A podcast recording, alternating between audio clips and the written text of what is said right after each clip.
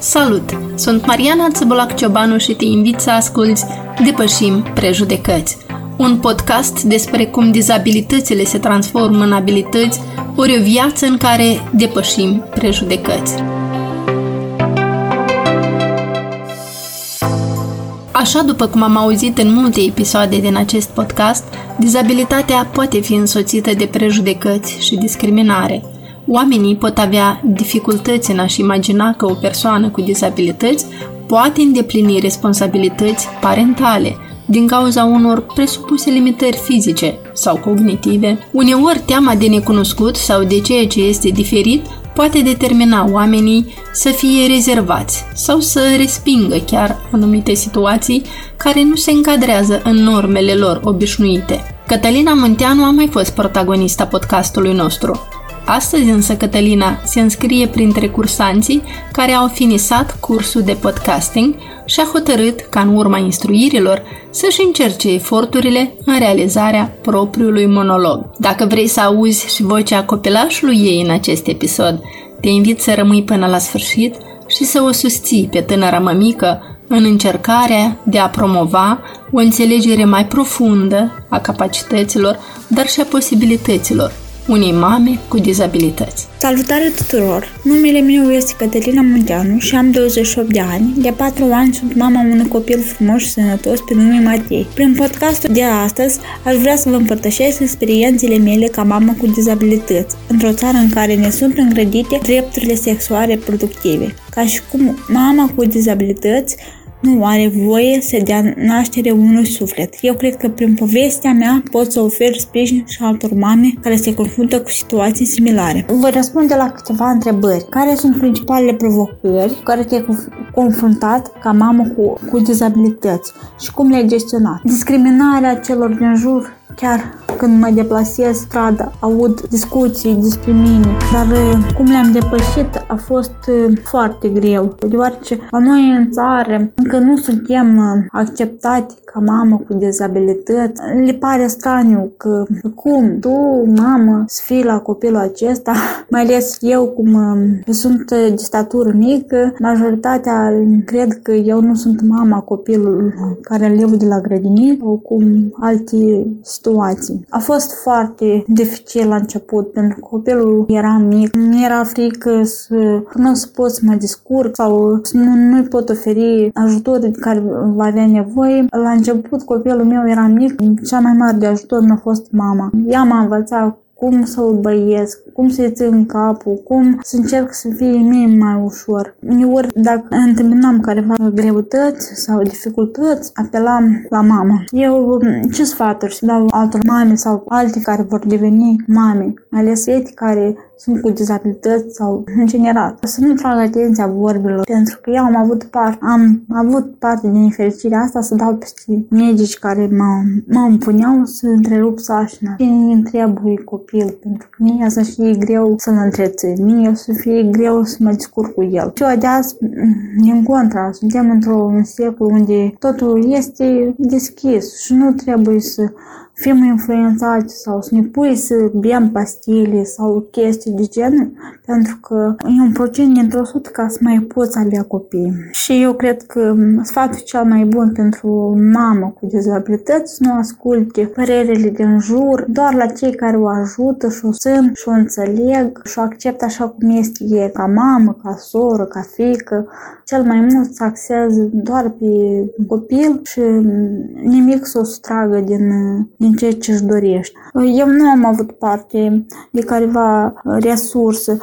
Resursa mea a fost că eu, până la a da naștere unui copil, eu am muncit și cât de cât am știut că o să-i pot oferi copilul meu posibilitatea să dea, să aibă tot ce, de ceea ce are nevoie. Nu am apelat la careva organizații pentru mame ca să, să ofere un sfat. Din contra, nu cont doar de părerea mea, doar de ce îmi doresc eu, pentru că din foarte multe părți am auzit trebuie să fac întreruperi de, de sarcină și cum, să nu dau naștere copilului și să, să fac întrerupere, dar prioritatea mea cea mare nu a fost, eu nu am ascultat de părerea cuiva, eu nu am avut parte de persoane care să mă susțină, să spună că, uite, la început o să fie foarte greu. Pe urmă o să depășești, o să crească copilul și o să te mândrești de el. O să fie o susținere pentru tine, un ajutor. El de acum, de mic, m-a înțeles mama lui deosebit și el mă ajută în tot ceea ce am eu nevoie. Eu am reușit să mă mențin deoarece cu ajutorul, ajutorul motivației am încăpătat un loc de muncă mai aproape uh,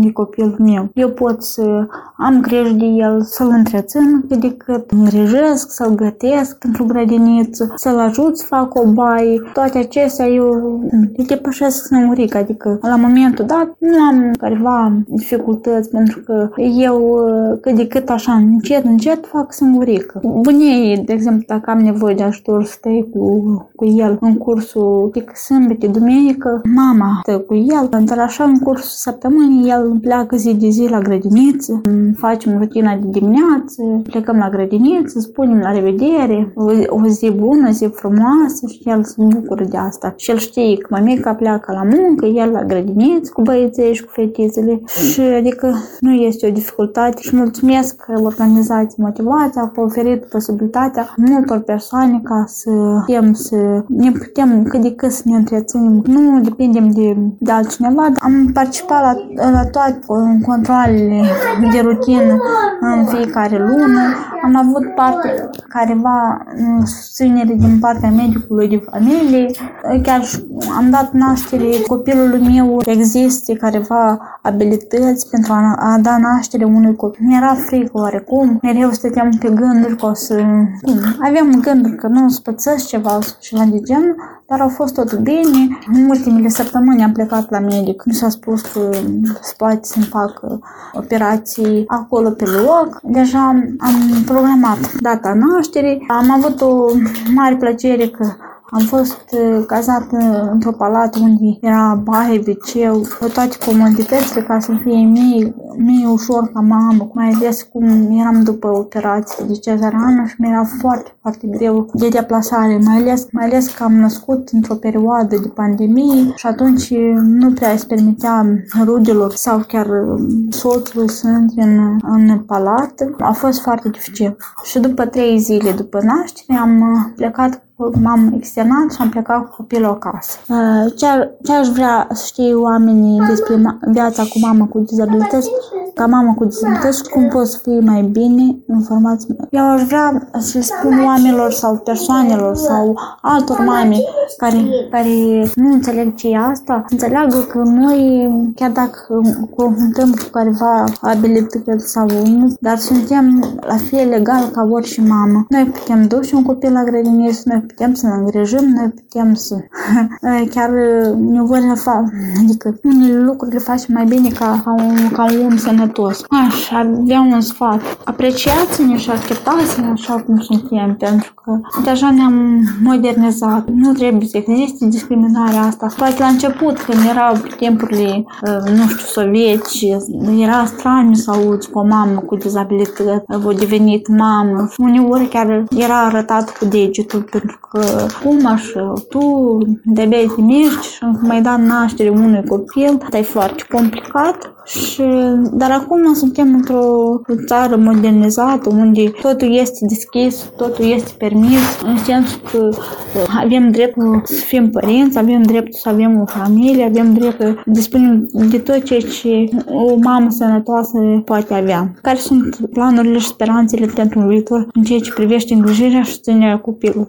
Planurile mele sunt ca copilul meu să aibă abilități de cunoaștere, să învețe bine, să asculte, să devin o persoană cât de cât uh, independentă, chiar dacă uneori eu o să am nevoie de ajutorul lui, dar să îl învăț pe parcurs să devină un copil independent. Și ca orice mamă îmi doresc ca copilul meu să crească într-o societate uh, bună, într-o societate unde totul, adică totul este uh, la îndemână, unde să aibă dreptul la învățătură, unde să aibă dreptul să duc să facă o specialitate ca să poată să întrețăi pe parcursul vieții, unde se oferă chiar să pleci aceeași universitate, fac o profesie, chiar și se oferă abilitatea să pleci psihotare, să fac un ban, că chiar eu acum mic, copilul meu îmi spune că, uite mămica, eu tot vreau la lucrini, eu tot vreau să fac bani, așa, la, la vârsta de 4 ani, dar eu îi, îi explic, când o să fie mare, mămica să stai acasă, dar tu să duci și să muncești în locul bani și să aduci un ban, să, să fie el de ajutor. Scopul acestui monolog a fost să fiu sinceră și deschis și încurajez și alți părinți să împărtășească de asemenea experiențele lor pentru a contribui la crearea unei comunități de sprijin și înțelegere pentru mamele cu nevoi speciale. O zi bună, la revedere!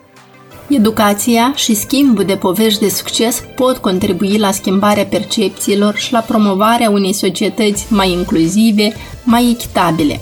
Este crucial să se sublinieze faptul că capacitatea de a fi părinte nu este determinată de prezența sau de absența unei dizabilități. Te așteptăm și data viitoare în a cunoaște un alt podcaster care a ales să discute despre rolul familiei în viața persoanelor cu dizabilități din perspectiva drepturilor. Cu cine a realizat interviul Radu Raicu, afli neapărat în episodul următor. Până atunci îți spunem pe curând și nu uita, prejudecățile pot fi depășite.